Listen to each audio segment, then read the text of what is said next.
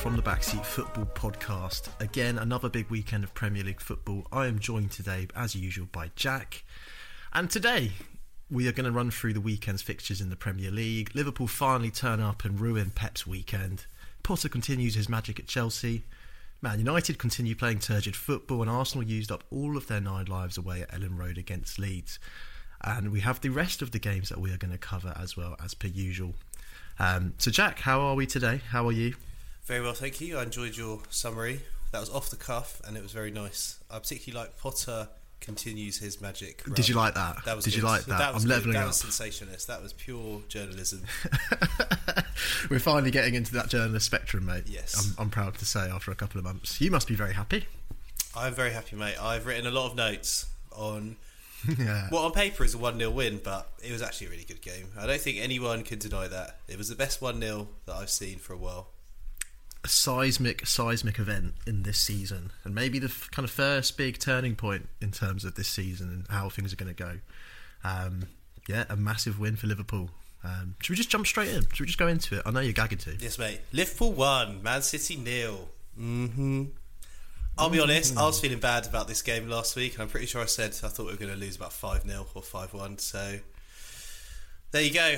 I did say, curse the commentator. I'm trying to, I'm trying to manifest bad vibes so that the opposite happens, and you're welcome. You're welcome, Klopp and Liverpool, because it worked.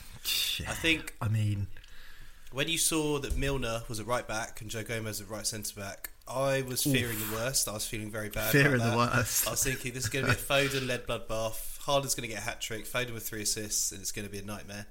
But they were like they were unreal. They both put in maybe the best performances in years potentially. That might be slightly hyperbolic, but that's how it genuinely felt. Gomez in particular was absolutely immense. So yeah, I have to completely agree. When I saw Konaté was injured a couple of days before Man City before the game, I was fearing the worst for Liverpool.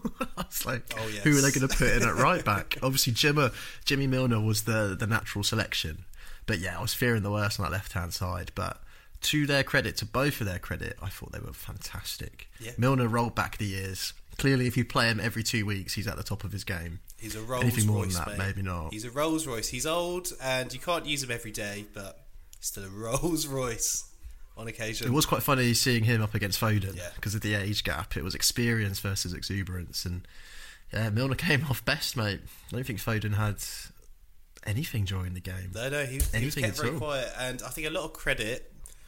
I mean, I could go through each player on the Liverpool team and give them a lot of credit, but I think in particular, I thought Jota and Elliott were excellent as the two wide midfielders. in what looked like a 4-4-2 system for quite a lot of it, their work ethic to track back and support the fullbacks. You know, Jota was supporting Robertson constantly and just making sure he was never isolated. And Elliott was doing a fantastic job doing the same. So Milner was never truly exposed because of the work that these two were doing on It's each flank. Um, I was really impressed with Elliott actually in his defensive side of the game. yes, just his ability, yeah, to track back, to to cover Milner, make sure he's never exposed, but then also to just get the ball and just play it very, very quickly and directly forward. He he was really yeah, good. he's good at carrying it up the pitch, isn't he? excellent. He was really, really excellent. So big performance from him. Um, what else? I really liked that Liverpool basically played 4-4-2 and scored from a from a goal kick. And generally, we just played long balls really early. Um, it really About to say, um, we went back to basics. The long ball mate. football, yeah, the long ball football was back. Van Dijk was pinging off the diagonal passes. It's like prime Van Dijk from 2018, wasn't it? I know they didn't like it. City don't like it. It unnerves them. That's why they played three at the back. But it just meant that they just looked weird at times. There was so much space on the flanks. Like Foden was a wing back. Pep, did, Pep basically did it again. He did it again. I, I think he overthought He's- it. And he, he tweaked a winning it. system. And oh, it's He unbelievable how much this overthought it. So I think what he was thinking, he was trying to target James Milner's side. So Kevin De Bruyne was on the right hand side up against Robertson, but Foden, who was the other player trying to double up on Milner the whole game? But Joe Gomez and, and Milner, to their credit, just had them in their pocket. So it made the whole kind of plan kind of it rendered it useless, so to speak, um, because Kevin De Bruyne just ended up being isolated on the right. And they were getting no joy on the left, so they just had no penetration. And I mean, Van Dijk did really well as well, marshalling Haaland the whole game. He did, I yeah. he had that one chance with a with a half chance header. Which he would normally but- bury, to be fair to him. So Haaland was slightly off it. I thought. Yeah, he is human. It turns out. If you just treat him as a Yeah. normal striker and don't be scared of him at all, he can be marshalled. But I think I mean, not everyone has a Van Dijk. eh? Well, yeah, that's true. I think the key to stopping Haaland was actually nullifying De Bruyne, which Liverpool did really well. Just giving him no space to do anything, and he can't find Haaland, and Haaland doesn't come looking for the ball. So if you cut off the supply, you can stop Haaland because the ball rarely gets to him. yeah. That seems to be the I mean, best that way. hit- that headed chance, that was probably the only link up between De Bruyne and Haaland of note during the game. So I think that's a testament to Liverpool's defence, and yeah, just they marked him to a man. You know, they kind of it almost felt like Liverpool was just like, right, guys, let's just break break it back down to basics. From the first minute, you guys were just shithousing all over the pitch, getting in their heads, very aggressive. Liverpool, Yeah. It was- it was- very aggressive in the challenge. It was back to back to like Klopp's football at its finest. It was just proper rock and roll football. It was aggressive as blood and thunder. It, there was a lot of fouls. I mean, there was one Thiago foul where probably could have been a red card. Admittedly, he does slip, but it's a proper two footer, which Thiago absolutely loves. That's why he came to the Prem. So good on him. But Yeah, honestly, I think there was a challenge where Gomez comes in behind, like a, a over the top. The ball's coming to him and Foden, and he just bundles Foden over, and I really set the set the tone of the game. I think they got in City's players' heads early, yeah, you know, and they were looking over their shoulder for the rest of the game. I, I saw Robertson do the classic Robbo, shoving Bernardo Silva in the head in like the second minute, just getting in their heads. Yeah, it's funny Um, you say that because Bernardo Silva absolutely lost his head at one point. Him and Salah were squaring off after his foul on Salah. Yeah, yeah, Um, yeah. yeah. They looked just- rattled, didn't they? I mean, I think They looked really rattled. my favourite moment of the whole game, apart from the goal, was. and we'll go into the disallowed goal, but it's when the goal was disallowed and Pep just lost his mind. he was just like wringing his hands like this, and oh man, I fucking loved that. I loved that. Pep lost his just shit. shouting, "This is Anfield," and just swinging his hands about. Yeah, he he's a, he's a tad obsessed, isn't he? Isn't he, old Pep, about Anfield Yeah, and Liverpool? like He really, really living in his head rent free. Um, I think he referenced "This is Anfield" in every single pre- post post um, post interview after the match in every conference. I'm pretty sure he referenced "This is Anfield." um, so yeah, I mean, it was it was a sight to see him losing his hand when he was whipping up the crowd like an orchestrator. And it's funny. It just backfired. It totally Why did, did, he do that? yeah. it backfired massively. We scored shortly after. The crowd was absolutely electric after that. Klopp got red cards. He got fully lost in the atmosphere as well. Classic, classic. I mean, it was a blatant foul, and I can see why he was triggered. But also, there's absolutely no need to go go sick at the linesman like that. He deserved his red card. Fair play, but Let's everyone just be lost honest, their heads yeah? at the end Klopp, the and it was it was Klopp a is a bit of a prick, isn't he? Klopp is a bit of a prick. Yeah, mate. We know that. Yeah. You know he, what I mean? He's But- he's lovely, lovely, lovely until things start going against him, and then he's super spiky. But Super spiky, but then I he wants to also- win, I also- at all costs. End of the day, just like, Yeah, but I think that red card almost almost helped Liverpool on the pitch. It sounds weird to say, but it was in that last ten minutes, and it just kind of got the crowd back up and made sure that you saw it through to the end because obviously you had Jota's injury late into injury time, which then made it a very nervy ending. Um, but yeah, you know all the antics from the managers, I think, just helped get Anfield just riled up Yeah. towards the end when maybe it could have just died down. So it all just went right for Liverpool, and it's a massive. You cannot you cannot understate how big a win this is because not only did you win one 0 you know, there's a clean sheet there. You scored the first goal, everything that we spoke about that you haven't been doing this season, but to do it against Man City and to come out as deserved winners, there was nothing fluky about this. No, no, no, no. You know, I mean, there's one So contentious decision that's not that contentious, but yeah, it was it was a performance that I didn't think we had within us anymore, to be honest. And I I really Hmm. hope that we can actually kick on now and you know reclaim the season because yeah, title races probably we're probably out of the title race already, realistically, but you know just getting back on track to, to qualify for the Champions League and having a good run in in all of the cups. The season doesn't have to be a failure just because we're we're tenth or 9th or whatever wherever the fuck we are now. There's still plenty of time to make it a good season. oh, there's so much time. There's so much. Teams at the top six, everyone's going to drop points between now and, and the end of the season. Even the World Cup's going to exacerbate this as well. Exactly. Um, so it's all to play for. It's all to play for. You know, you can't, you can never discount Liverpool, and and I think this game showed why. On their day, uh, you know, you had a, a stupid amount of injuries going into this game as well. I know that they, you know, to an extent had some injuries in their back line, but Liverpool had loads of loads and loads of injuries and players out of form. You know, so to pull this kind of performance has to be credit to Klopp and you know the rest of his coaching team. Hundred percent. It's just consistency now. Like, was this just a one-off? Because Mm-hmm. there is something about playing City that motivates itself. Um, it's just a great rivalry. It's always a good game, similar to Liverpool Arsenal. You know, there's goals in Liverpool Arsenal, but Liverpool City is always a good game, even if there aren't the goals. There's the drama and the tension. It's the quality as well. The quality Yeah. of football is just so high. Um, it is a joy to watch. So you know we've praised Liverpool, we've admonished City. Let's get into the controversy, shall we? Yeah, I was about Now- to say, let's do it. I want to start because I've read, I've looked into this obviously, and I've read that Anthony Taylor before the game briefed both managers and saying, "I'm going to let the game flow." You know, he kind of let the managers know in advance how he was going to try and manage the game in terms of, you know, how he was going to let the game play out, and, and I think he did really well because there was a lot of there was a lot of you know otherwise if he was going to break it up after every half foul, then it would be a horrible game. You had to you have to let these kind of games flow. So from that perspective, I can kind of understand why Pep would be a bit annoyed about that VAR decision. Now, let me make myself absolutely clear. I think it is a foul. You watch it back on VAR, you, he pulls him down. But the argument is, is how many of those fouls throughout the match happened without anything being called, and I think that's probably where the the annoyance from Pep's come in there. Yeah, I think that's reasonable. I think the key, I think the key difference is that letting it flow means letting it flow. But if anything of significance happens, then you call it back, right? It's like having an advantage. You let the foul go, and you Yeah. come back to it once the moves happen. So I think inevitably, if there's a foul and then it leads to a goal, that's the reason that VAR is there. This was VAR actually working quite well, as opposed to you know drawing lines or magnifying on someone's shoulder and trying to work out if it's a handball.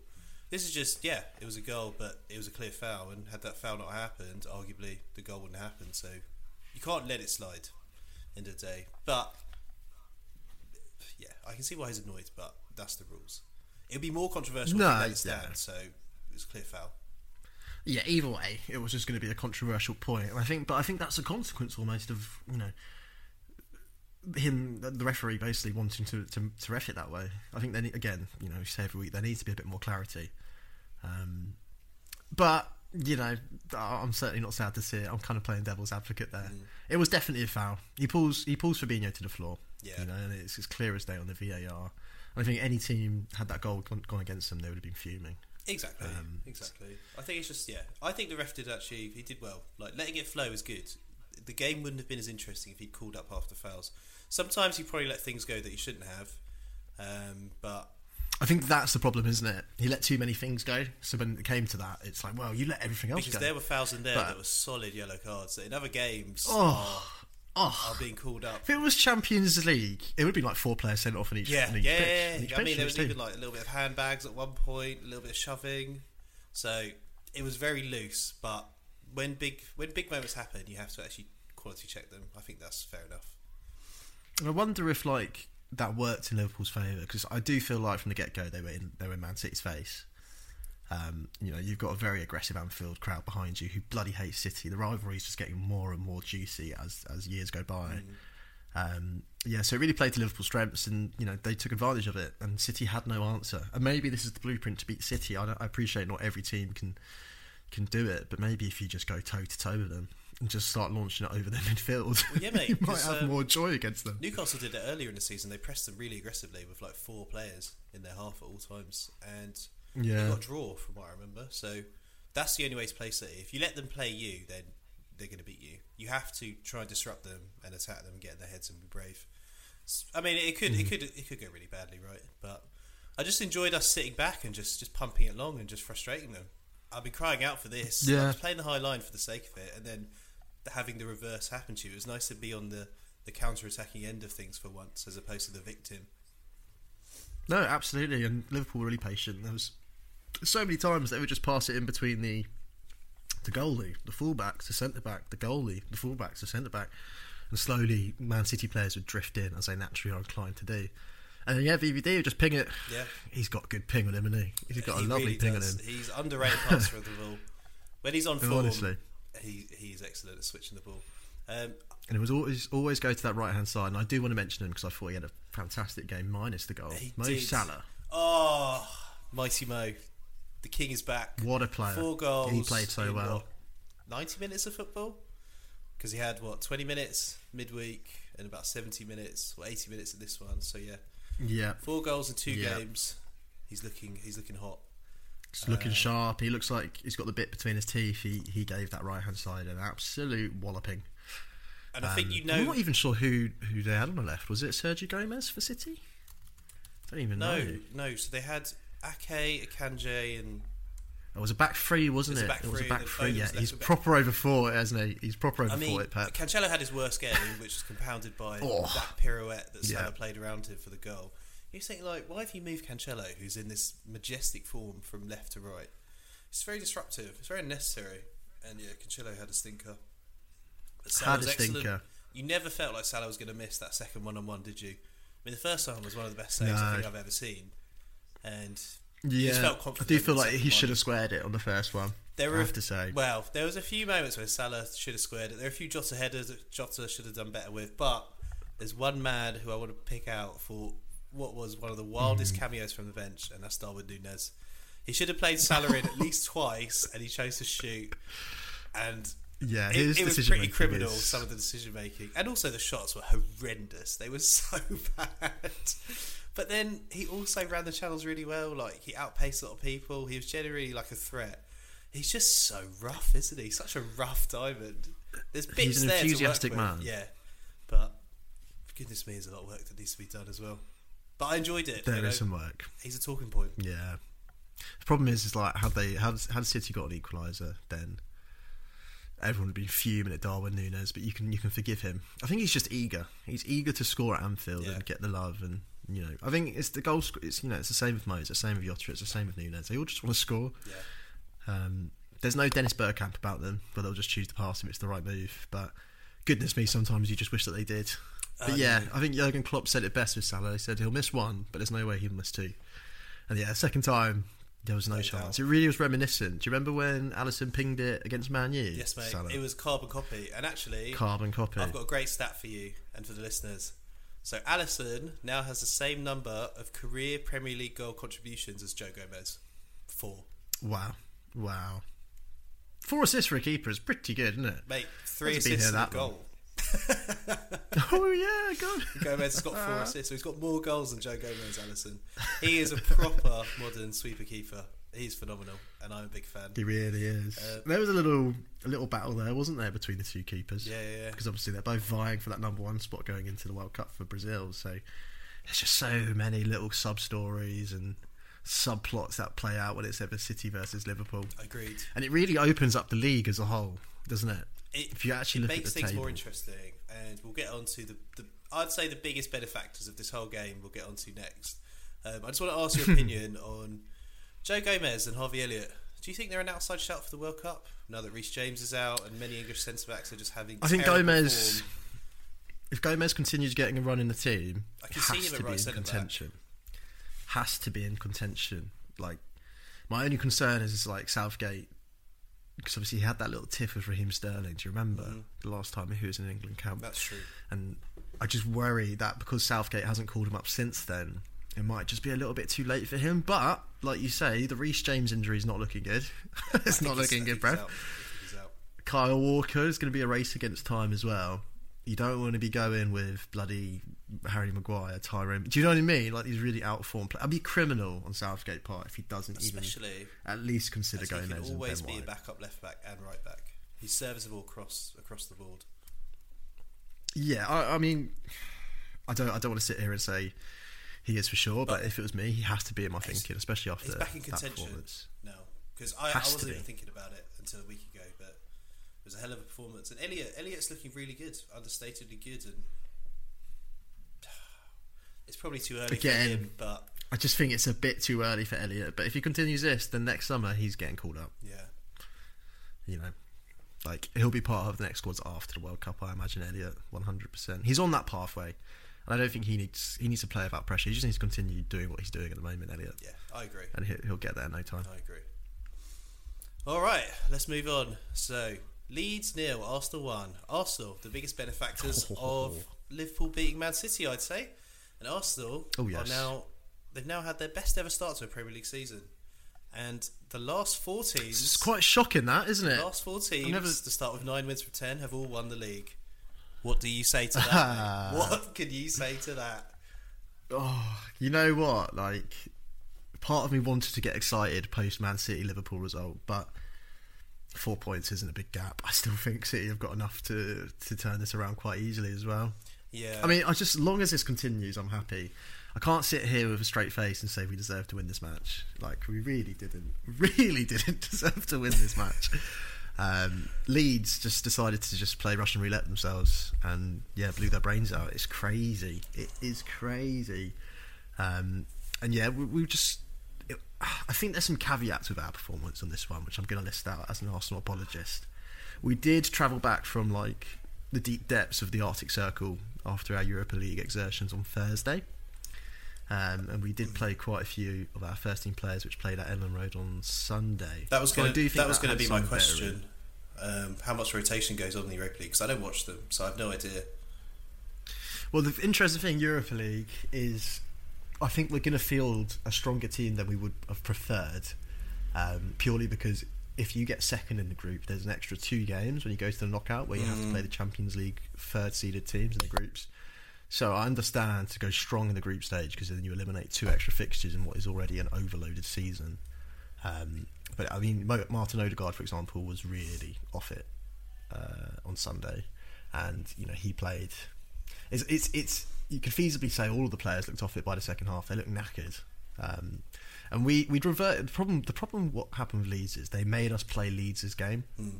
We stopped playing our own game. We dropped deep. Uh, Martinelli just was out of the game. Gabriel Jesus clearly needs a break. He looked knackered. Um, I think he's just come back from injury, or he had like a minor injury in the week. So there are some caveats, but I think we'd actually hands up and have to say Leeds played amazing. Um, they were relentless, and they probably should have won three or four one. It was just one of those days where Ramsdale was superb when he needed to be. We were very lucky with the penalty which Bamford dragged wide, and the VAR decisions were. It was like an angel was looking out for us. Yeah, I Couldn't mean, believe it. There's been a lot of Arsenal fans over over this season saying there's a bias against Arsenal in terms of VAR refereeing decisions. I'm not seeing it, if I'm honest. I think it's the other way. I think Arsenal get very lucky with a lot of decisions this season, and it's all Oh, kind of too. falling into place. And I'm interested to hear you say that they were tired already because I feel like Arsenal always have the same starting eleven, bar the right back, basically.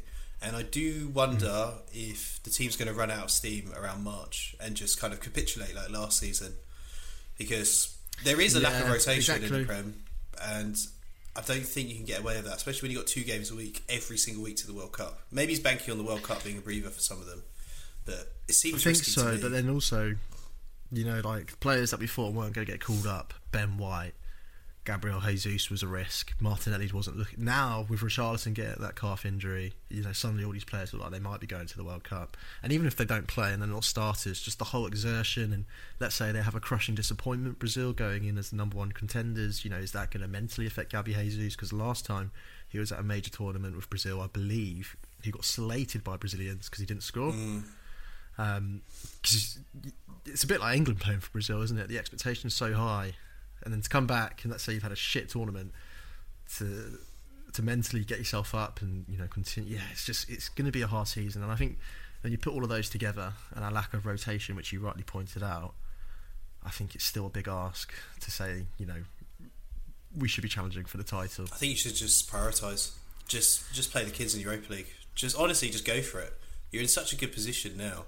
I know it's early, Mm. but nine wins from ten is ridiculous. And if I was an Arsenal fan, I'd be disappointed that I'm not playing City this week because there's never going to be a better time for you to play Yeah. them than right now. And having it Yeah. postponed means 100% you're going to be in worse form and they're going to be in better form going into that. So that's that's a shame because they seem vulnerable right now, especially uh, mentally. Like Pep, Pep will 100% overthink that game on Wednesday. Yeah, I mean, I don't know. I still don't think they've decided the date, and it's like you look at our schedule. and I just don't know if it can happen this side of the World I Cup. don't. Uh, So, yeah, I think it's, in the new year it's now. Really That's what I understand. So that's a Yeah. shame. But on a more positive note, Saka, what a goal! What a finish! Four goals in three games. Honestly, the confidence of this guy to to kind of take it Yeah. down at such a narrow angle on your weaker foot and just slam it into the top corner. Oh, Not even the, not the top corner, the roof of the net. It was We talk about Reece James being the best sort of near post top bins finisher, but Saka's definitely up there now. Us up there. You know, we we said he's had a slow start to the season, but you know, if you look at his goal involvements and just just the Prem alone, four goals, four assists in ten games. I mean, that's that's good stuff, mate.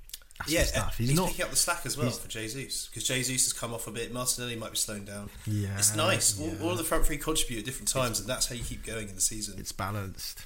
And I think with Saka, he's not. He's never been the prettiest player. He's not like Foden, where technically he is like next level and he's just a joy to watch. But he does get like the end product. Um, you know, he always his decision making. I think is elite for someone his age. He always makes the right pass. He always.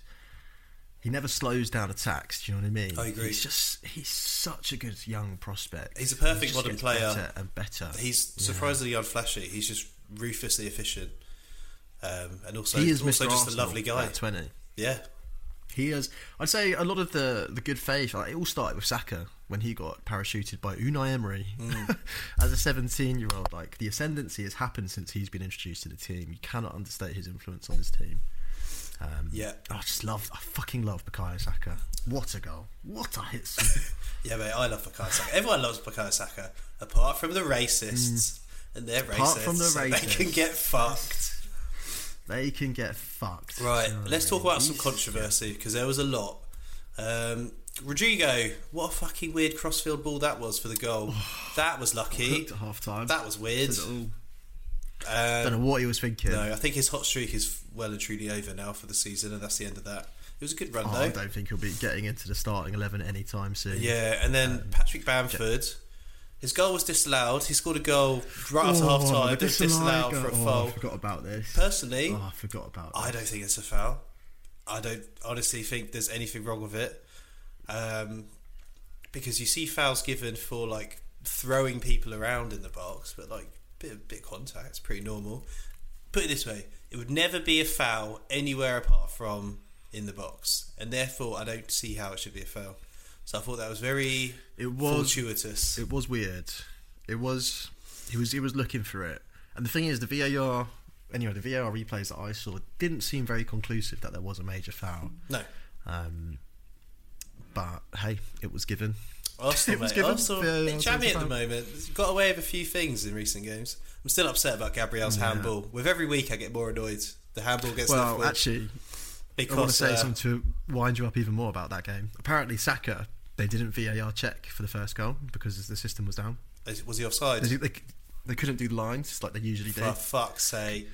So you know maybe that first minute goal could have been ruled out as well. So yeah, we are riding our luck at the moment. Um, Awesome. and thank God that you know because the game got postponed for forty minutes while they set up VAR, didn't it? Thank God they did because we needed it that game. Must be nice. Must be nice having uh, the referees, uh, you know, make sure everything's in line to give you these advantages.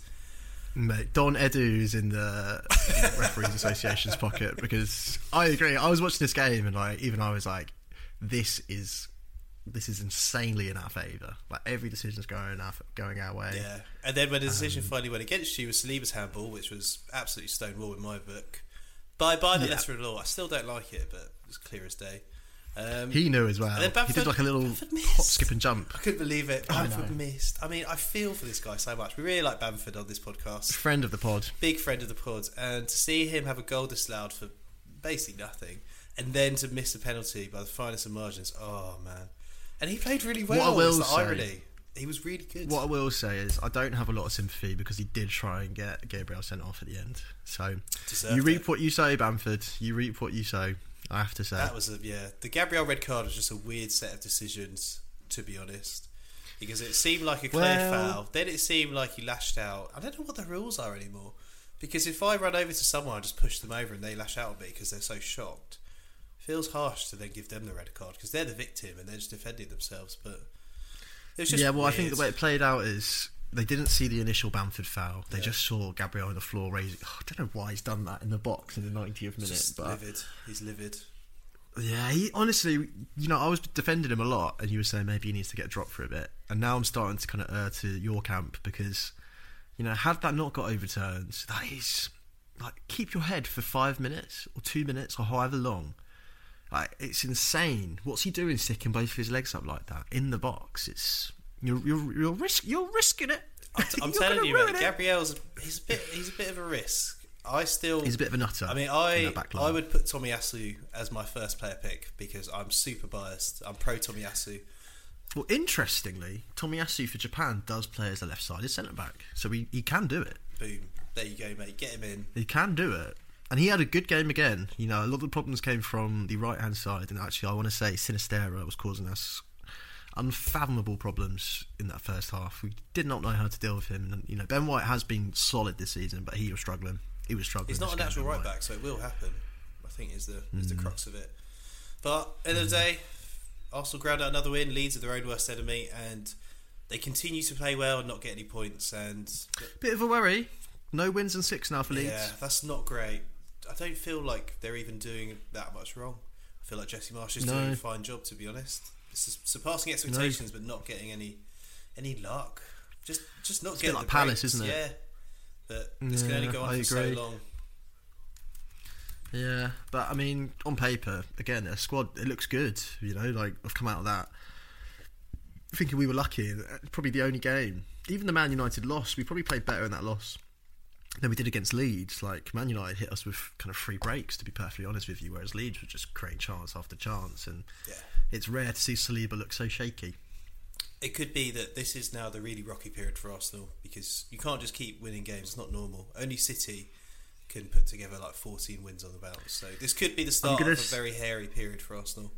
A lot of scrappy I'm going to stick my neck out. Yeah, well, you know what? As a whole, I think in this build up to the World Cup, and the fact that the schedule is so stacked for the top teams, I think the quality of football is just going to go down anyway. I think a lot of teams are going to be very, very scrappy for, until the World Cup. Hmm. Because, A, I almost feel like the players who know that they've got a spot on the plane or pretty much nailed on are almost holding back a little bit. Because you're seeing people like Reece James go down, Richarlison's got an injury. Like mentally, you're probably thinking, okay, it's just like less than a month now. Just got to keep myself fit. Yeah. So like mentally, are you going to play at that same commitment level? I just don't know. I just don't know. It's it's a tough Um, one. It's a tough one because you would hate that if you overexert just for one singular moment and then you're out of the World Cup. I mean, Reece James is a Mm, travesty. it was crushing. It's a travesty. Crushing. Um, Yeah, like Reece James, for example, absolute travesty. Well, speaking of teams who uh, know how to grind out unpleasant results, Tottenham two, Everton nil. Last game, then break because we can bang this one out pretty quick. I Um, like that. I like that. listen, everyone's been slating Conte and saying he plays horrible, boring football, and Tottenham are rubbish, and all this stuff. They've got the same number of points as Man City after ten games, and this is their best ever start to a season. I think everyone's been really unfair. It turns out, it just shows us. Put some the- respect on his name. the aesthetics of football are more important than the results until you look back. Until you get to March, Mm. how the team plays is more important to fans. And I think this proves that Mm. because this is the best Tottenham have ever done technically, and yet they're not that happy about it. The fans, maybe they're coming around now, but It's very lot- muted, isn't lot it? more grumbles than you know. I don't know Tim Sherwood football where they win one and two, but they have or they have football Yeah. where they look pretty but ultimately don't hit the heights that they're hitting now. So you know, I agree. He's doing a good job. Um, wasn't like the most interesting game. I think the main controversy was the penalty for Kane. Start with the good bits. I think it was a pen. I think it was a pen, but we'll come on to that. Yeah. Thirtieth penalty goal for Kane, fourth player in the Prem to reach that landmark. Wow. He scores. He's going to be top by the time he retires. especially the rate he's going. So yeah, on to the actual pen. I thought it was a dive personally. I thought it was a really good dive. Mate, like I said, we said it last week. I almost feel like we are we are Mystic Mac because we said it literally as it as it happened. He is incredibly good at diving and getting away with it. Yeah, because it makes you question it, but I thought it was definitely a dive. Like he goes down. He was going down shit. anyway. Yeah, He goes down anyway, and there was a little nibble. I think I think initially the I think it was Coady like slightly touched his ankle. He was going down, but then Pickford's big Ed hit his thigh. Um, and yeah, I mean, you have to give it, don't you? There was enough contact there, but he's looking for it. Yeah. he is looking like as soon for as it there's every contact, he flopped. He's completely flopped. I mean, around the pitch, people can ride challenges and carry on. As soon as there's contact, he was gone. Just like a No, it's, this is what I mean. Like people are, are wising up to it more and more. Yeah. you know, like everyone agrees. Like he's Mr. England, so he's untouchable. No one will say anything, and I think that is a point of contention. Whether or not that's absolutely true, I can't say for sure. Um, But I just think, like we said last week, I stand by this. This is my this is my perspective. He's just incredibly good at that side of the game as a centre forward. He's a master of many arts. He's a master of winning pens and converting pens, and it might win England a World Cup. So you know what? If he was on my team, I wouldn't have a problem. It's a, it's a bit annoying. It's, just- it's one of them. Fuck it. Yeah. He's really good at it. It's not like Can we just say- like Drogba back in the day or Suarez. No, no, he's he's probably been working on his diving to be honest, because that's part and parcel of his penalty routine. Um, can I just say that Pickford gave it such a good go to try and save it though? I think Pickford knows better than any keeper in the world Yes. where Harry Kane's going to place it, 100%. and he did so well, man. He almost had it, but it's just too good, bro. It's just too good. Harry Kane hits it too hard, and he's too too accurate. Yeah, his his pens are a joke. They're actually a joke. Um, okay, Everton's finishing pretty shit again. There's some big chances in the first half. Like Gray had a, Yeah, I'd say like a reasonable chance. Saka would have buried it. S- Easier than Saka's finish. Onana had a very Yeah. very nice chance. Both of them just ballooned over. And you think like know. you've got to get at least the shots on target when you do get these rare opportunities. And it's just Everton again fluffing the little things that they have to work with and sort of reverting back to being just a bit rubbish in front Yeah. goal. I think Gray had to square it to Maupay for that one as well. Yeah, yeah. I don't know why, but I swear people square it less. I remember when I started watching football when I was a youngster, and squaring it was pretty normal. Like Bergkamp would always square it if the pass was on. goal. Perez would do it as well. I know, but like surely in your Everton situation, you you put aside personal glory and you'll just go one 0 up. I wonder Like, if goal bonuses it's just got out of control now. And This is it. I wonder what's changed because I am seeing people square it less and less. Right? Mhm. Yeah, I, I They need to agree. incentivise assists more for the playmakers, like all the wingers, because it just doesn't make any sense. Like, surely an assist is better than just ballooning it over anyway. In Demar Gray's perspective, Yeah, I agree. I don't know. I don't know. I have no answer. Um, I think my favourite moment of the match though was there was a there was a cross to Harry Kane and he hit it on the volley. He hit it so hard and so sweetly, and then Pickford Oh, yeah. saves it with just like a big paw out of nowhere and just bats it away like volleyball. And I thought that visually was just a great all round bit of football because it's like the volley was equal to how good the save was. And I just really enjoyed it. I thought it was great, but that was basically my highlight. After that, it was all pretty pretty standard. yeah, Spurs in control. yeah. Um, nice to see Bissouma come on. He changed the game with that enforced substitution. Gave Spurs a lot more control in the middle. He was biting into challenges and feels like that's probably a happy accident that's going to stay for the foreseeable.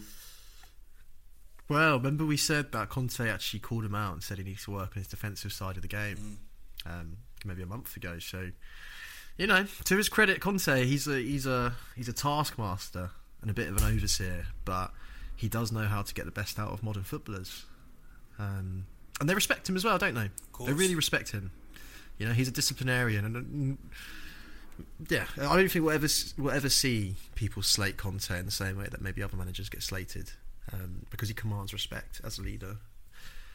Doesn't play the nicest football, sure, but gets the results, and that's all you can ask for, especially in Spurs' position coming off of Nuno Santo. Well, they yeah, were shite. yeah. That in hindsight was such a weird appointment in between Mourinho and Conte to go Oh, ultimate turgid football, but without the winning mentality. It was a weird rabbit hole to go. Down. I know. I know he was like their tenth choice in the end, and they wanted Conte, but fuck me, that was weird. Mm, seems like a lifetime ago now, doesn't it? Considering where Spurs are. Yeah, agrees. But yeah, Conte doing a great job, and Spurs just look really solid. Most teams I almost feel like with being them. with exactly with Spurs, they've almost got no pressure because everyone's talking about Arsenal, City, but Spurs are right up there, Mhm. and they can just carry on chugging out and grinding out these wins. So, yeah, it's going to be an interesting one. Could we see a North London one-two at the end of the season? Oh my goodness! Oh my goodness, that would be crazy. That would be ridiculous, and you wouldn't. as an Arsenal fan, I don't think you want to see that because I'd back Conte to Oh, get I- over the line, one way or another. Uh, right, uh, well, I mean, if anything's top four race to go by last season, That's then what I mean. oh, that'd be horrific.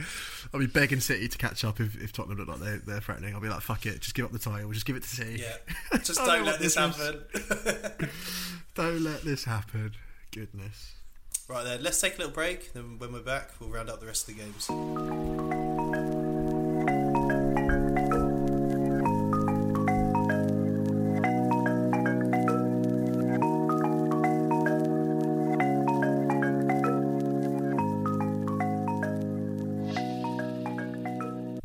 And we are back straight into Chelsea 2, Aston Villa nil, the Mason Mount show. Mason Mount Mason Mount is actually so good at football.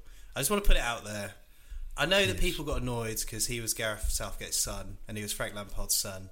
And that was quite a custody battle, but he's actually so good at football. And he scored two goals in this game. Generally looked immense. He basically can play anywhere he wants. He plays as a cam this game. He plays as a right winger for England. He plays as fucking left wing back. Mm-hmm.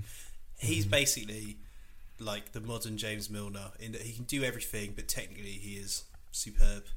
And I'm a big fan of Mason Mount, and I like to see it. I like to see England players hitting some form ahead of the World Cup. Um, Yeah, I never really understood the flack about him being Gareth Southgate's son because I mean it just goes to show that every manager he's played under really rates him, which I think is just a sign of a good player. Always the best players are the ones that always get picked under any manager, even if fans question it. I remember Jorginho, for example. There was a period where he was always getting picked. People don't understand why.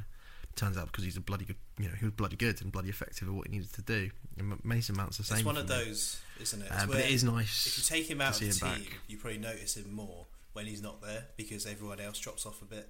He's he's one of those players. Like with Busquets, Yeah. people thought Busquets was rubbish for years, and now everyone's come around to the idea that actually he is one of the best players of all time. Don't still fully understand why Mm, or how, but you just notice him when he's not there. Apparently, he does the simple things well, but I guess Mount is the same. Like Mount is just. He's a bit of jack of all trades, but he's elite at everything, isn't he? Like the free kick kind of kind of showed it as well. Yeah. Just simple I mean, stuff. What I will say is that Villa actually played really well um, in this game. I'd say they outplayed Chelsea on balance, Yeah, but they just have no threat. For They have no threat hour. in front of goal. That's no change as always. And then the defensive errors. Oh my god! Like the first, the first goal, Criminal. six minutes in, you're like, right, keep it tight. We won't do anything stupid. Mings just goes for a normal header, just heads it backwards, like a looping header backwards into his own box for no reason. Then Mount just finishes it, and it was terrible. And so, I, in my head, I'm like, please don't bring this guy on the plane, Gareth. Don't do it. We don't need that. We don't need that. All the centre backs at the moment are having terrible form for England. Like Tamori got sent off. Maguire's rubbish. John Stones is injured. They're just dropping like flies. But don't bring Mings. Mings is also rubbish. Yeah, if Mings if Mings is on the plane, then we may as well just just give up on the World Cup. Do you know what I mean? And also give up on Southgate because how is he not watching what we're watching? And also Gareth Southgate, I believe, was there in the stand that day. Was he? um, watching that performance. Yeah, so I mean, I don't know how many times we need to see Mings fuck up for him just not to be in, in contention. Maybe he should have gone to Man City, Liverpool, and watched Joe Gomez's Yeah, performance. probably, but hey. probably, yeah, probably didn't What see that one. Um, and then, of course, Mings being Mings, when he has a bad game, he is very noticeable. This is what I was saying way back when. The thing I don't like about Mings is that you notice him a lot, and I don't think that's a good thing for a centre back. And so when he's bad, it's really obvious. And he gave away the free kick for the second goal, which, okay, that's fine. He gave away a foul. The free kick wasn't that good it was weird because maybe it was one of those sort of Ronaldo style goals where it goes one way and then it goes the other because he's hit it. He's hit it a certain way. Yeah, But, Emi Martinez has had a but when you shocker. look at the replay, yeah, Martinez just wrong foots himself, but it still only goes slightly, slightly past him in the middle of the goal as well. Yeah, he's, as soon as he took that step to his right, he wasn't able to revert himself back to that original position and make the save. But it almost just looked like he gave up. I think with, with goalies, a lot of it is like at least look like you're trying to save it. He kind of just took a step to the right, realised it's going to the left, and just fell to his fell onto his back. It's really, um, which is strange from Emi Martinez. He has dropped off really a lot. has. He really Martinez. has. And in terms of his story arc, if you look at the opposition goalie, he is he is on some sort of redemption uh, renaissance mission. No, I deserve I deserve an apology from you. What did I say last week? Oh, I can't remember, mate. I'm gonna have to listen to the episode. Definitely wasn't Kepa's going to be really good. I said going to be number one, and you scoffed. You all scoffed, and I think he's nailed on to be number one now. I the think this the might be. Graham Graham Potter's greatest ever work so far. Whoever his goalkeeping coaches needs to get needs to get nabbed. To be Yeah. perfectly honest with you, um, because he, he's done wonders with at Brighton, and he's also done wonders now with Kepa. Kepa looks like a seventy mil keeper. Kepa had a blinder. Kepa was so good in this game. There was one save against Danny Ings, like a bullet header that was genuinely world class. He had a triple save. The only caveat I have with the triple save is that Aston Villa are shit at finishing, and so when they do shoot a goal, they shoot in sort of areas that are quite savable. They don't, you know, Harry Kane doesn't give you a chance, and Mo Salah doesn't give you a chance generally. They'll kind of shoot at a nice height, sort of straight. So playing Villa can make you look better than you are. I'm thinking like Mignolet or Pickford and players like that, or even Ramsdale. They would have all also had a blinder in this game potentially. However, it is Kepa. No, not that triple save. That triple save was world class. Doesn't matter what team you play against. That was unreal from him. Unreal from him. Like, oh, it was so naughty. The first one, the, f- oh, the one where he dived right to his bottom That was right. a really good one. Oh, he was really good. Such a good save. It's just such a good disturbing me. save. It's And disturbing me how this is possible. I think Chelsea looked vulnerable though. For all the praise that we're going to give to Potter, I mean they ground out the two 0 win, but I do feel Reece James is going to be a I big agree. loss for them. Because obviously, it's I going to mean, be a big loss. I loss. feel like he's their best player personally. Um, so it's a massive loss for him, massive loss for England, and it's like last season where they lost Reece James for a period and they lost Chilwell. They dropped a lot of points during that period. They're very reliant on the wing backs. Well, they were under Tuchel anyway.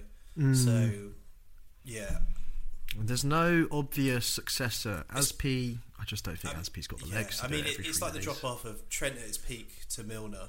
I know Milner had a, a majestic game, but it's still quite a big drop off in terms of what you get. You can't ask that of him for three days or three, well, twice a week for the next six weeks. Though, do you know what I mean? Like maybe in isolation. Maybe we could see Cucurella as an inverted fullback, a la Solly Oh, March at worry. Brighton. Potter's That got plan, be, mate. Yeah, if, if anyone's going to do it with wing backs, it's You Potter, know, isn't it? So, Loftus yeah, Cheek is going to become a marauding right wing back again and just go steaming up and down that flank. That's what I imagine. Or Conor Gallagher, just anyone, it doesn't matter. He's got a plan. Yeah, it's a good point.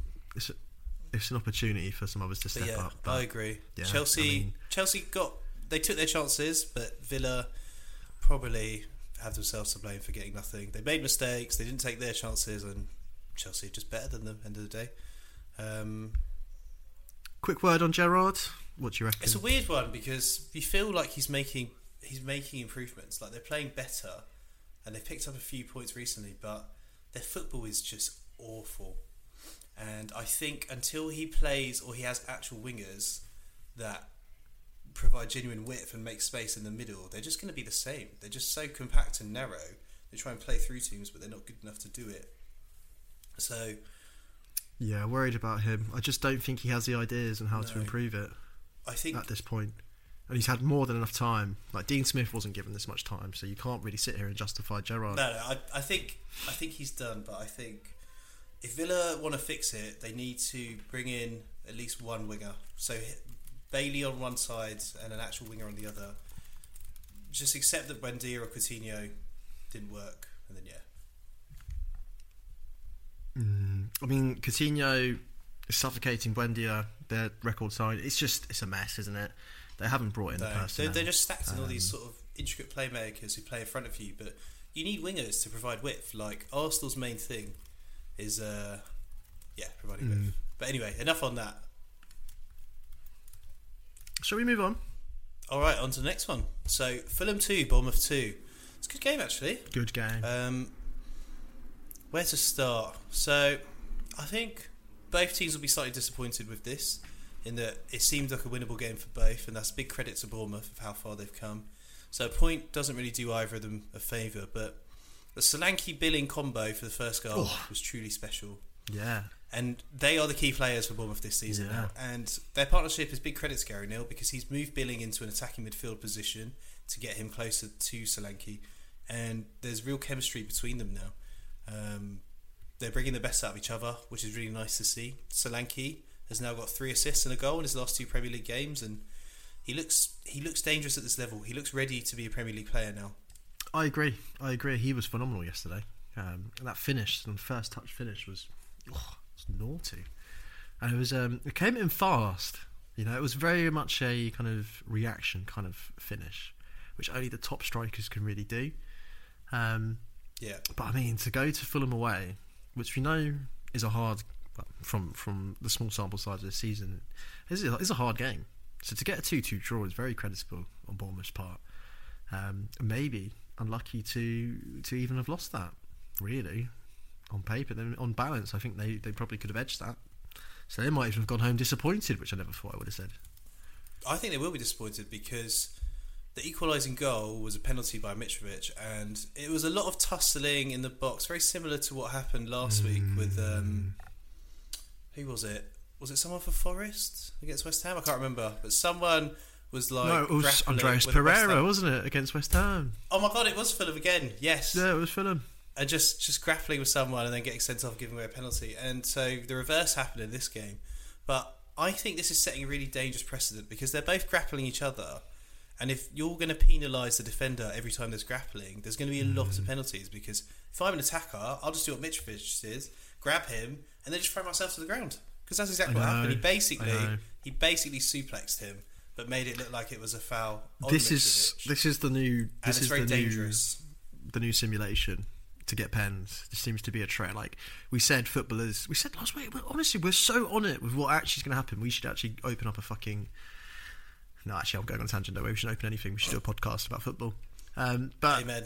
I feel like it's going to happen, isn't it? it? People are going to look at Andreas Pereira, get inspired by that, and that's going to be the new way to get an easy goal. And maybe you know this Fulham know all about it, right? so maybe they were like, right, Andreas, feel bad for you, son. We're going to try it this match against Bournemouth if we need to, and they did, and it worked. And I agree. I, I wouldn't say it's. I just don't know how. How are you supposed to defend someone in the box without using your arms? There's going to be an element of of holding, right? It's just it's always been like that in football. You know? Yeah, I totally agree. And then, I mean, how does it how does it work in the future? Because if there's like four people grappling, does that mean it's four pens? I know that's really stupid, but you know what I mean. This could just spiral out of control quite quickly. At mm. every corner, it's another penalty, and it just mm. really gets out of hand. Because if someone's holding you and you're like that, and then they fall over, maybe they're still going to get a pen. There's no, they don't get penalised really, do they? No. grappling. It's only the defenders. Attackers can kind of do what they want, unless they foul the goalie. They're basically Yeah, attackers can range, so- basically. I mean, if I was an attacker, I'd just run into my marker and then fall over and just hope. Yeah, just keep doing it like the guy did against Pereira. Yeah, that's a Um, good point. Good point.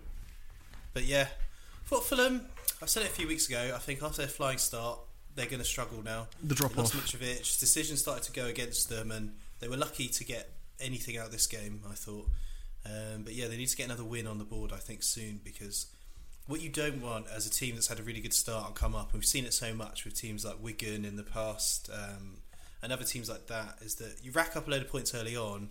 Even mm. Brentford last season, and then once a slide happens, the pressure really builds very quickly. You go from sitting in eighth to sort of fifteenth, and then it's only five points away from the relegation zone. The pressure just starts mounting, mounting, mounting.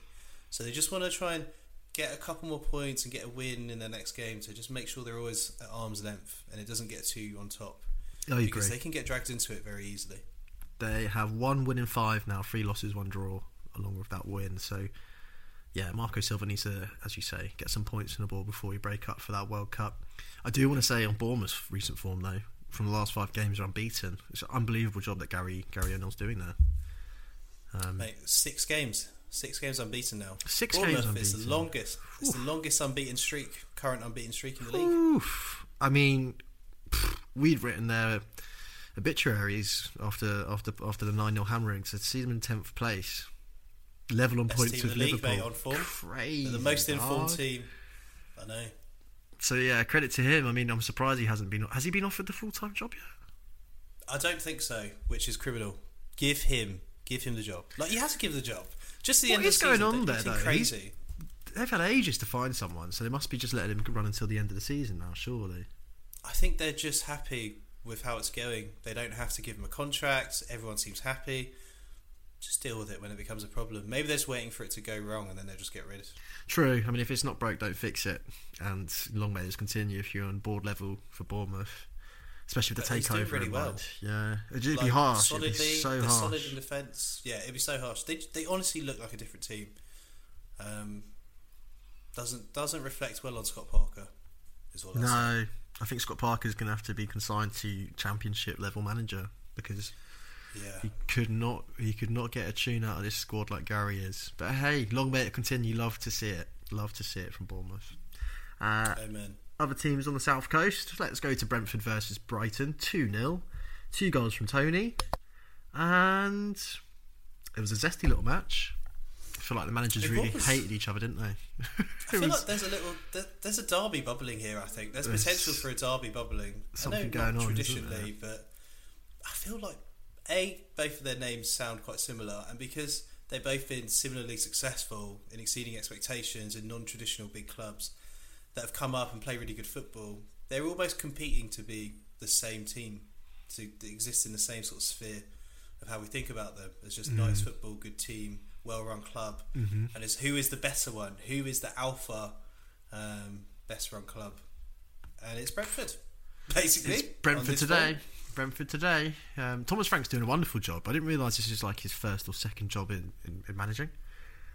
He's Yeah, yeah, fast yeah. 'Cause he the- himself. He was the assistant manager under Dean Smith at Bournemouth previously, and then he took the reins after Dean Smith left.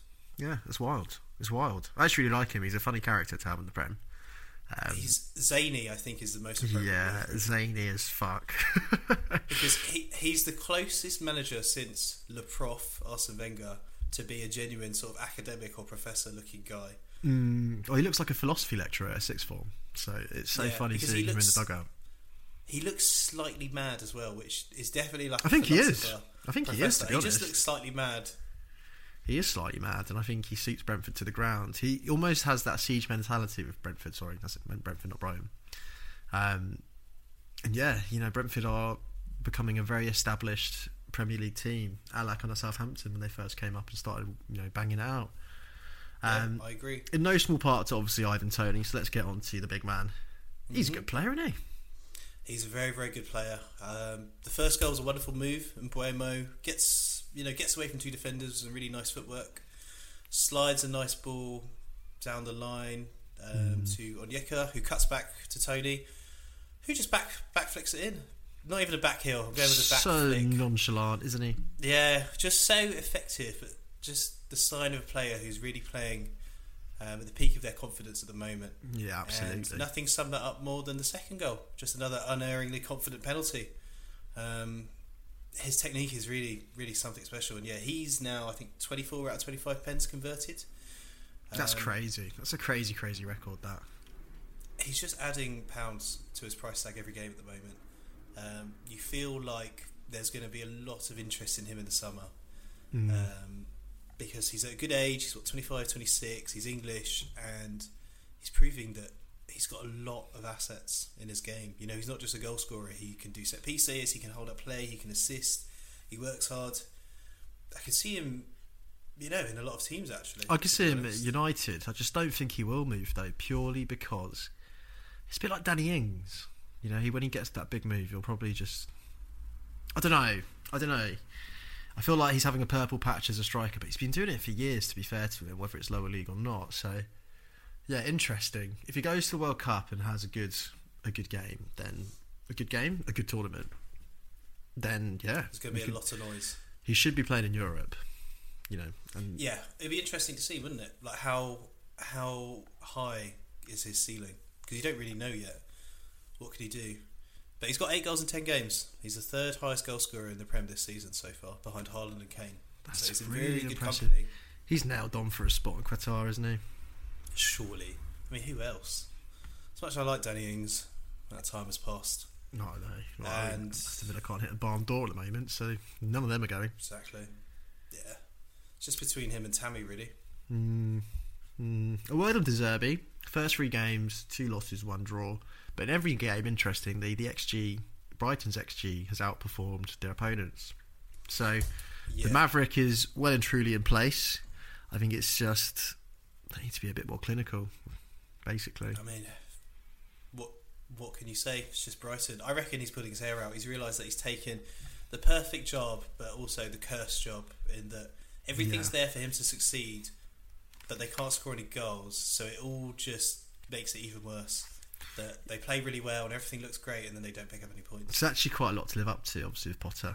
Because Potter obviously did an Yeah. ex- excellent job, so maybe it's a bit of a poison challenge. But we'll give him time. It's nice to see him in the Prem. Um, can only spice up your life. Now let's move on. Southampton won. West Ham won. Um, it's not the most exciting game, was it? No, not really. I mean, I thought I just assumed that West Ham would win this pretty comfortably. So it's a good point for Southampton, I think. What do you think about um, the build-up for the Southampton goal? Bowen was blocked by the referee Ooh. in the build-up, and then So- just took a shot, which was deflected as well. So lots feel- of bad luck for West Ham this season. If Arsenal are the luckiest team, West Ham have to be the most unlucky team this season. It's a like really there was a Chelsea one. moment. There was like ridiculous pens against them. I really feel for West Ham. They've had at least six points taken from them. I reckon. To be honest, I'm actually going to stick to my philosophy about this and say that the ref didn't ruin the game here because Bowen should have just fucking run through him. You know, like it's too I would nice. have to see If that. that was Martin Keown, loved to see Didier that. Drogba, Tony Adams, they would have just gone through him, mate. you know, like refs in the way, the refs it's ref's fault. He's in the way. It's up to you as a player to make sure that you know the opposing team doesn't get advantage. And it was very unfortunate because the referee didn't actually touch the ball, so therefore he can't actually stop the game. He probably could have, and I think he hmm. should have, but it's not like if a referee touches the ball, then it goes to a drop ball, doesn't it? Straight away by the letter of the law. So.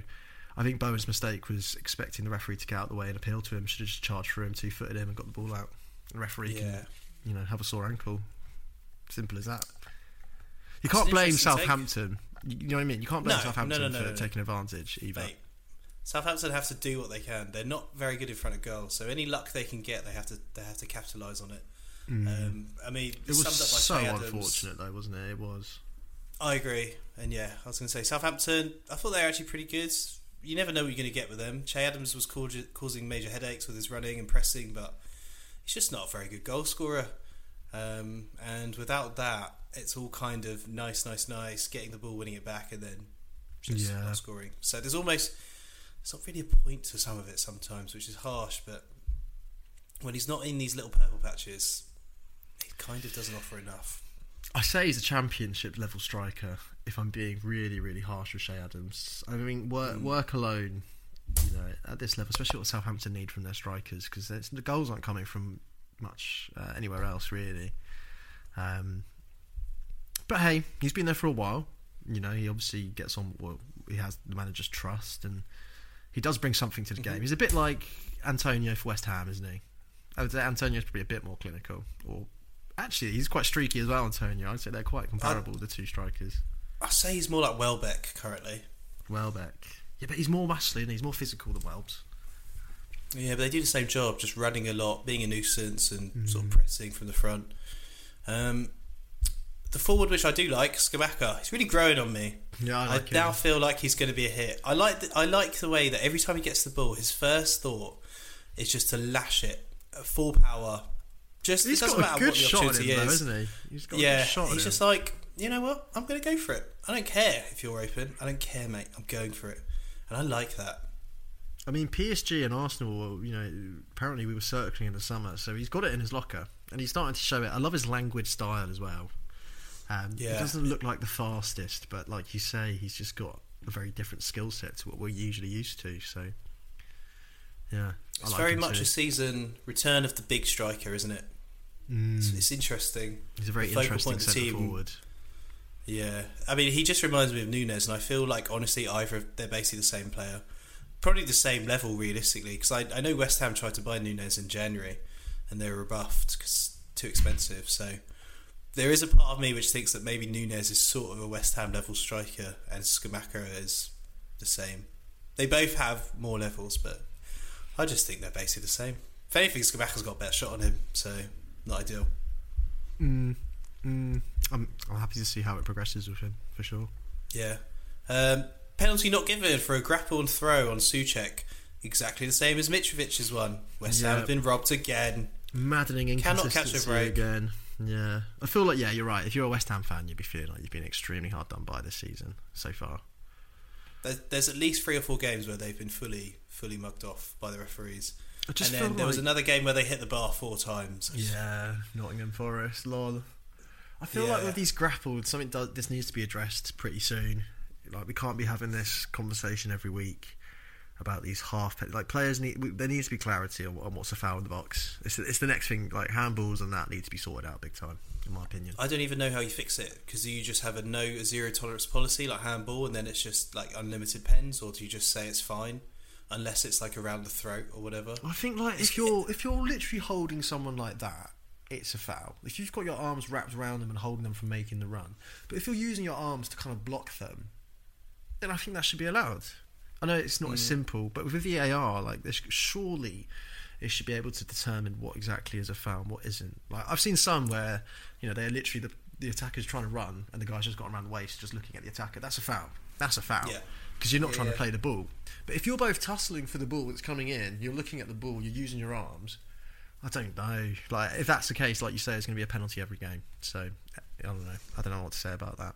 And at the moment, football, there seems to be a penalty every game, and people trying for it. So hundred percent. Fantasy football players, just get all the penalty takers in your team this week because trust. it's going to be a bonanza this Trust. midweek, I reckon. Yeah. Speaking of actually, let's take a break because the final three games there is the grand total of one goal between all of them. So we have a very exciting final section for you all. See you shortly. As always.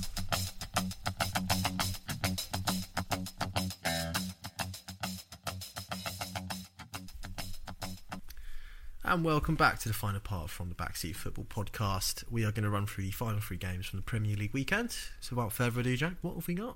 Wolves one, Nottingham Forest nil. A tale of two penalties. Quite literally, Jesus wept. I know, shocker.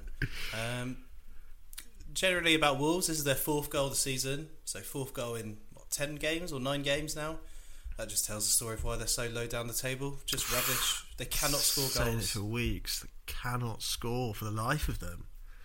With all those players as well, Yeah. they should be getting more than four goals. Especially, oh, yeah, as I'm pretty sure that at least two of the goals have been Neves. One has been a Neves from outside the box, and one's a Neves penalty. Yeah. So he's probably their top scorer. Well, he has to be. Has to be. Not good. Yeah. Not good, man. Four goals in ten games. That is that is a lot. But at least we know. You can't- You know, we know what's wrong with Wolves. They just need a goal scorer, Yeah. and they've been unfortunate in that the guy they bought Yeah, got I mean- injured. Jimenez is just, you know, he's a victim of that horrific injury that he suffered. Yeah. and Costa's yeah. just, he's just aged. So I don't really know what they can yeah. do. They need like an emergency loan signing of someone realistically. Yeah, I mean they're just gagging for the World Cup to come, aren't they? So they can just re- reassess. Um, I still feel like they'll be fine. Wolves. Me too. I think there's enough quality. They just need someone to unlock them at least for the season, and they can pl- sort of start planning long term. I think the main thing now for Wolves is just to make sure that they they retain their Premier League status by the end of the season. Yeah, I, I totally agree. I totally agree. Um, the rumours of Nuno Espirito Santo coming back to Wolves as their manager, personally, Mental? I'm not a fan. Yeah, it's mental. It's men- I mean, you literally agreed to. He had a good season, and and yet they parted ways because they wanted more attacking foot. Do you know what I mean? They wanted to evolve, Yeah. and now they're devolving back to Nuno because evolving wasn't possible with the managers they went for. I understand, like the manager market is pretty. There's a dearth right now for for available managers that Wolves would be interested in, but all the same, it's so uninspired to go back to Nuno, isn't it? Just get Club Brugge's manager, mate. He's doing bits. Got the bald white yeah. man. Just get mysterious bald white man number three. Get him in. I know he's not Portuguese, but just get him in. Or get Lisbon's manager. Yeah, Ruben and yeah. I, I think he's too expensive though. Yeah, he's probably having too much fun actually. But yeah, I mean, there's always Sean Dyche, guys. Sean Dyche is always there. Waiting in the wings is our Shawnee. He's always on that list. ball at the Molineux. oh god. Love to see. I mean that's one way to not score any more goals. another Midlands gig. Yeah, but they wouldn't concede any goals. Oh, it'd be brilliant. That actually makes the most sense of any of the Sean Dyche True. clubs that I've I've uh, speculated about. It makes sense if you can't score, then you may as well not concede. So, Exactly, grind them out. yeah, Um, I feel that. David Traore had a good game. It's always nice to see him when he's in full flight because he's not he's not in full flight very often. Um, but I just I like him. You know I like him. He's one of my favourite players. He's just ridiculous. He's a beast. he won the penalty just- as well, which broke the deadlock. So it's just yeah, True. Yeah, it's nice. Yeah, yeah. I mean, it's been so long since he's just been an influence in the game at all. I really do feel like that Barca spell's ruined him. To be honest. Yeah, but he he's Um, ever since Jimenez got injured, that was his link up. It was Adama getting to the byline and crossing, and Jimenez heading it in. And since then, he just hasn't found a connection with anyone else really. oh, but remember he was tearing up Man City, just slapping it in from outside the box. What happened to Yeah. that Adama? Well, he's like Saint-Maximin. He'll have these ridiculous ten out of ten games and then slide back into mediocrity for like five, six games. Mm, He- mm, I think everyone was just like so wowed by the baby oil and his muscles. I like this guy. This, this guy. Well, yeah, never seen anything like He's it. elite. No, exactly. I've never seen a guy so big so fast. A quick word on Nottingham. It just gets more and more worrying, doesn't it? hmm Yeah, I think if they are to survive, what they need to do is just settle on a first team now, and just risk the unhappy dressing room because look, they brought this situation on themselves. They brought in what twenty players.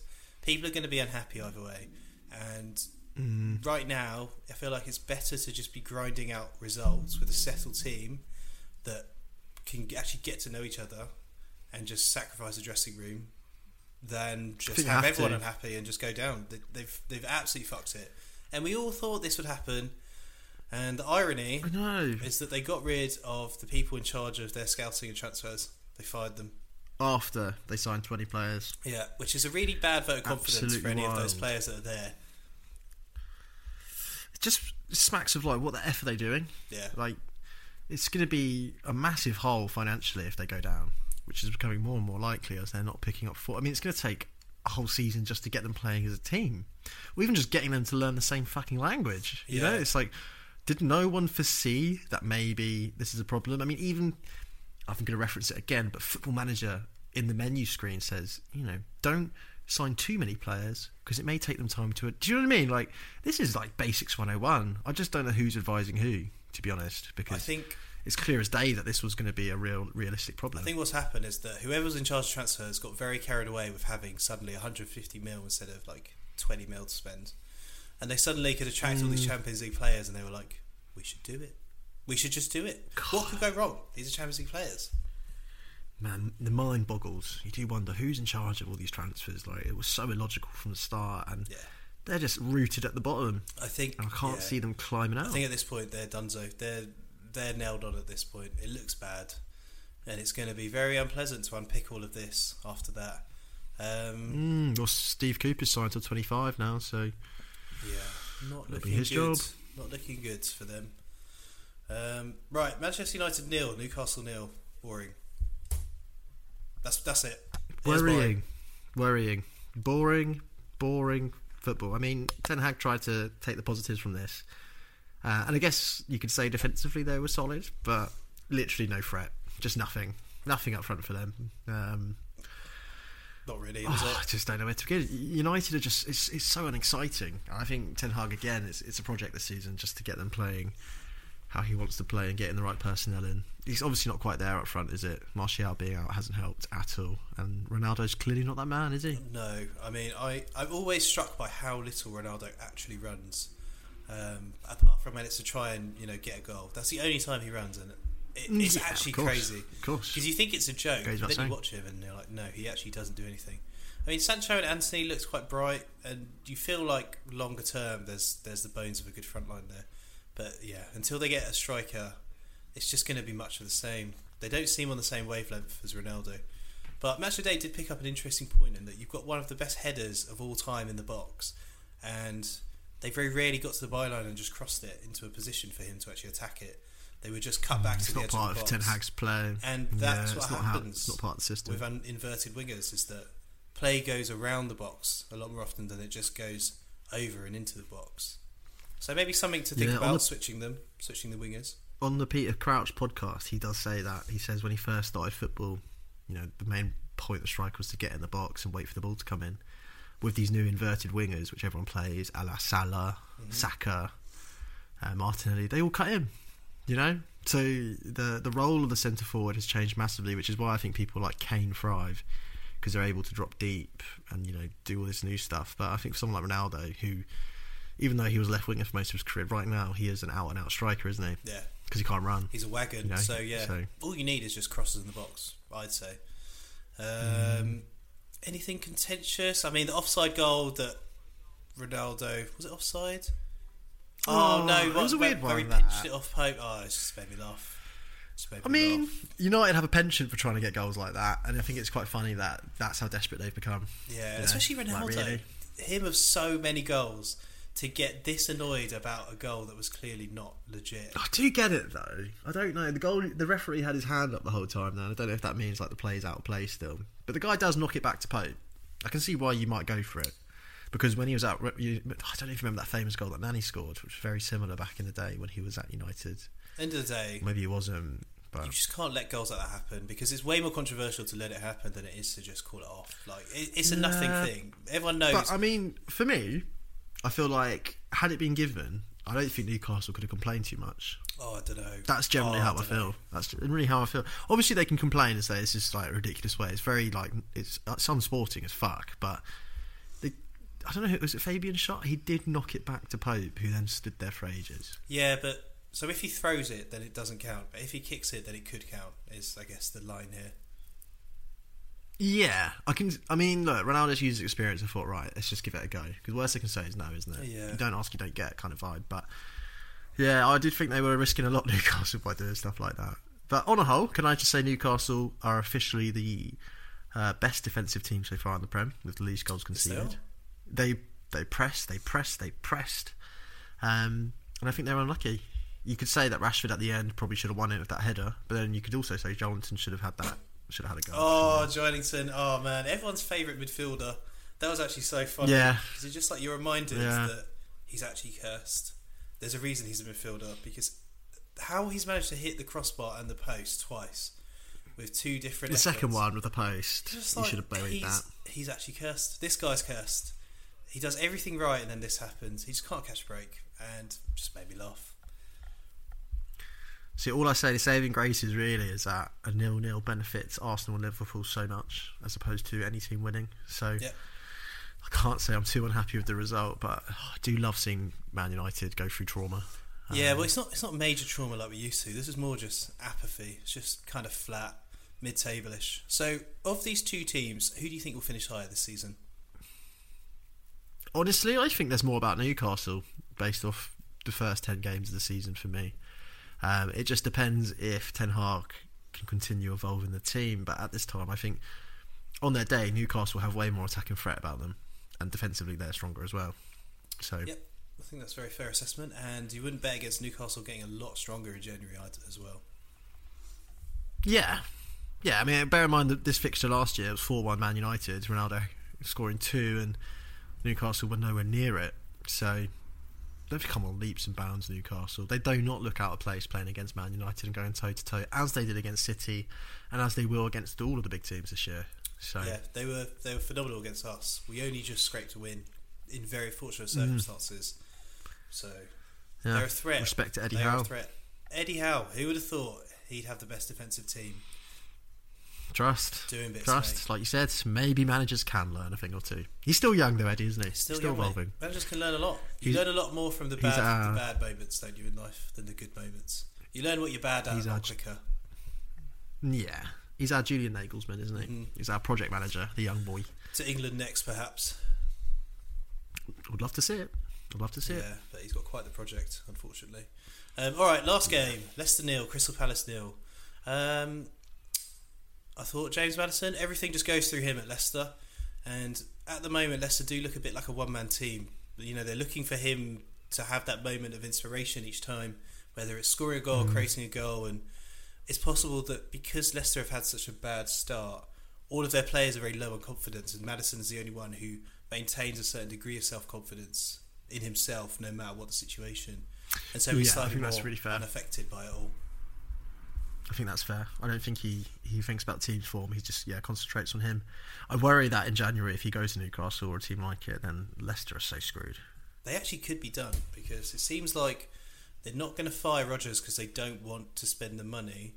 But the longer they leave it, Rodgers doesn't tend to turn around bad situations once they go bad. He's never actually done it at any club, so I don't know, man. This could get out of hand, and then they fire him anyway. But they're like nine points from safety. I just don't think going down to the championship was in the script for the club from a boardroom level. So they, I just see how long are they going to leave it?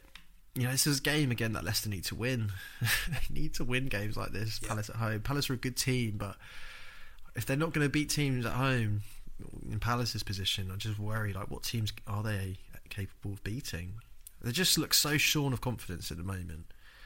Um, Yeah. but it's just so frustrating. It's extra frustrating because the team, the players that they have, are clearly better than the position they find themselves in. I totally agree. I totally agree. I mean, yeah, they've got Harvey Barnes who looks good. Um, I feel like he needs to play well for the foreseeable in order to give them a chance to get out of the relegation zone. Patson Daka looks quite good. Like, I like the way Mm. that he always just he's just a proper goal scorer. He always wants to run in behind, Mm. but unfortunately, poacher. his finishing is just not as good as Vardy's, and so trying to replace Vardy's sort of half chance. Maybe it's that as well. Rate. We're finally seeing the, the decline of Big Vard, Big Can't Vardy. replace And maybe that's taken its toll because, like you say, his goals. He scored a lot of goals for Leicester in the Prem. He scores all the goals. You know, like half chances, tap ins. His he's he's Screamers. horrendous to play against as well.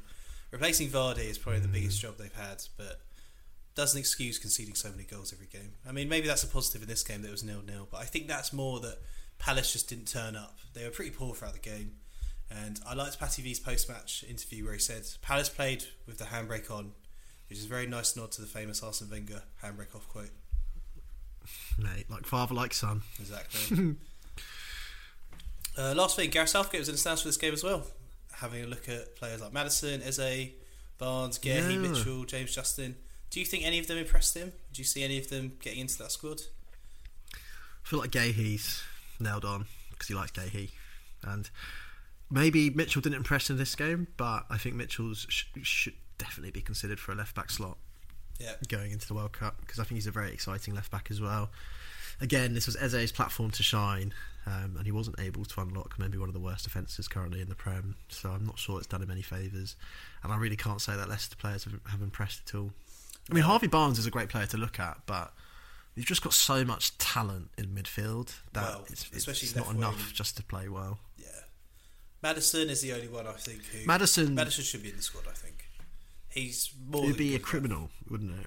It's just a question of who do you drop. Yeah. Unless you take one less right back and one more midfielder, but that's too crazy for Southgate. Well, you say this, but he's running out of right backs pretty quickly. So all I'm saying is Trent is nailed on, man. Trent's going, whether he likes it or I not. worry about Trent though. Like, if he likes it or not, literally. Trent, man, like if he's not playing though, maybe he won't. Even, I don't know. I can't, I can't wait for the squad to be announced. It was, it's, I mean, I'm getting excited for the World Cup now. I really Yeah, am. it's going to be good, and we're going to be covering all of the World Cup on this podcast. We're going to be going in. Um, you think All of the you think you've had coverage from other podcasts, but this this is going to be disgustingly comprehensive. Maybe there's going to be too much content, but you know that's what we do. We always give you more because more is more. More is more. And speaking of more, I actually have more to add to this section. Oh my god! wow, let's Quick, brief run through through the Clasico. Obviously, I've only watched the highlights, but Barcelona look shite, don't they? I think they failed in what they were trying to do with these levers. Um, I mean, I feel like Real Madrid played though. at seventy percent. Well, apparently Barcelona didn't. so they've come off a really bad week. Yeah. So their plan was sign all these amazing players, get to at least the Champion League, Champions League quarters, um, and challenge for La Liga. And this week has shown that they're so far off doing either of those things. Mm. Uh, they're- they're- it's now out of their hands to qualify for Champions League. So have they accounted for the fact that they're going they might have to drop to Europa League, and what does that mean for their finances? Because you know they're walking on a tightrope the whole time. Um, and yeah, like I said, Real Madrid looked like they played at seventy percent. Like after going two 0 up, they just didn't look bothered. I'm like, yeah, fuck it, we're gonna win. And then Barca scored, and then they just went and scored another one. You know, like Mm. that's how easy it is. And are we seeing La Liga finally in decline? I wonder. Well, I think Barcelona. I don't think Barcelona can come back from this. I think they've honestly gone too far. I think the the financial situation means that they're probably they're probably done. Like it's not out of the realms of I- possibility that the club has to actually fold and be I can see it happening. at some point because it's so badly managed at the top that if this was in League One, this would be one of those clubs that yeah just gets wound up for serious financial yeah, yeah. mismanagement. Oh, oh, yeah. If this was in England, it'd be like Derby. You know, they'd be have points deducted. Yeah. And, you know, they were dropping down the leagues, and yeah, like you say, they would have been wound up. Um, I mean, they just, at, at I this do point feel- they're going to have to sell Gavi and Pedri for a shit ton just to balance the books. No, Frenkie, Frenkie. They, they got Frenkie in the in the crosshairs. Frenkie De Jong gonna force this poor man out one way or the other. Oh, God, I Oh, forgot about that. I forgot about that whole bullying scandal. But yeah, Pedri's the one, isn't Mm. he? Pedri is such a good player. This is what I mean. Like a lot of a lot of teams could be licking their lips. Like we're gonna absolutely shank Barcelona the moment that they can no longer afford to keep these players on. Um, but yeah, I mean, you know, there's questions now being asked of Xavi whether Xavi's up to this up to the task. That's how bad the performance was from the Clasico, really. Mate, another Um, ex midfield manager in a top flight job. It's a real trend at the moment. Mm, I think they've got to give him time, haven't they? They've got to stick. They've got to. He hasn't been there long enough, and fair enough. They've invested heavily in the summer. Maybe they don't have time, but it just it just seems like a never-ending cycle if they fire Xavi, their prodigal son. You know? yeah, they- generally their their manager appointments are quite they're quite different to most other clubs. They're really big on style as opposed to reputation. It has to align with the Barcelona style. Mm. So hmm call me radical, but Marcel Bielsa, get him in. that would be cool. that would be really cool. Absolute see. maverick. Oh, I wonder where Bielsa's going to go next. Oh, sorry, lads, I've just absolutely walloped my mic. I wonder where Bielsa's actually going to go next. I don't know. He's taking his time, hasn't he? I guess Leeds really took it out of him. Again, post World Cup, England. I'd love to see it. Why not? It'll be fun. We'd have a great time. I'd love to see it too. I'd love to see it too, actually. Yeah, The press conferences would be out this world. it's just there with the translator. Oh, it'd be brilliant. That's so good. That's so good. So yeah, watch that space with Barcelona. Maybe they'll get wound up before the end of the season. Um, so what have we got next on the schedule, Jack? I can't even remember what the football is. There's more football this week, isn't there? So, yeah, coming up later in the week, we've got midweek games starting tonight and tomorrow um, of the Prem. So, it's non stop, non stop Prem action and content. Actually, it is relentless, isn't it? It's absolutely relentless. But we're here for it, gang. We're going to do this until we are physically unable to do it anymore, which I can't see happening Yeah. anytime soon. Unless So- we get an unfortunate injury that puts us out for the next few months. Pulled hamstring, yeah, and you know, ligament damage. we might not get on the plane to Qatar at this rate. We might have to sub in our uh, Chelsea analyst Joe, Joe Doherty at this rate. f- running myself into the We've ground. got a few on the bench. We've got we've got a stellar lineup for the World Cup because we need more bodies, high quality voices in the football world. We love to see it. We love to see. What have we got tonight then? Brighton, Forest, Palace, Wolves. Nothing too exciting then, is it? Nothing Harsh, too exciting. harsh. Harsh, harsh. But what else have we got? Is there more tomorrow? Then you say? Yeah, Liverpool, Oh, West Ham tomorrow. Right, Arsenal. Arsenal City postponed. That's so sad. Oh, Man, you Tottenham tomorrow. That's going to be a juicy one. That's going to be a juicy. It's going to be a horrible 1 0 to Tottenham. I'm calling it now a horrendous 1 0. Yeah, I can see. I think Tottenham more likely to win it. Unfortunately, hopefully another turgid draw. Yeah. God, the games are coming thick and fast, aren't they? Jesus, man. That's crazy, that schedule. it's absolutely wild looking at this. I know, I know. Wow. I just don't know how we're going to fit these games in. We're going to do our best. Can't wait. But yeah, anyway, let's wrap up this episode for now and we'll be back later on in the week. As always, thank you for listening. Follow the socials at From the Backseat, some sort of variation of that. Um, and yeah, see you soon. You have a good week, Jack. Thank you very much. You too.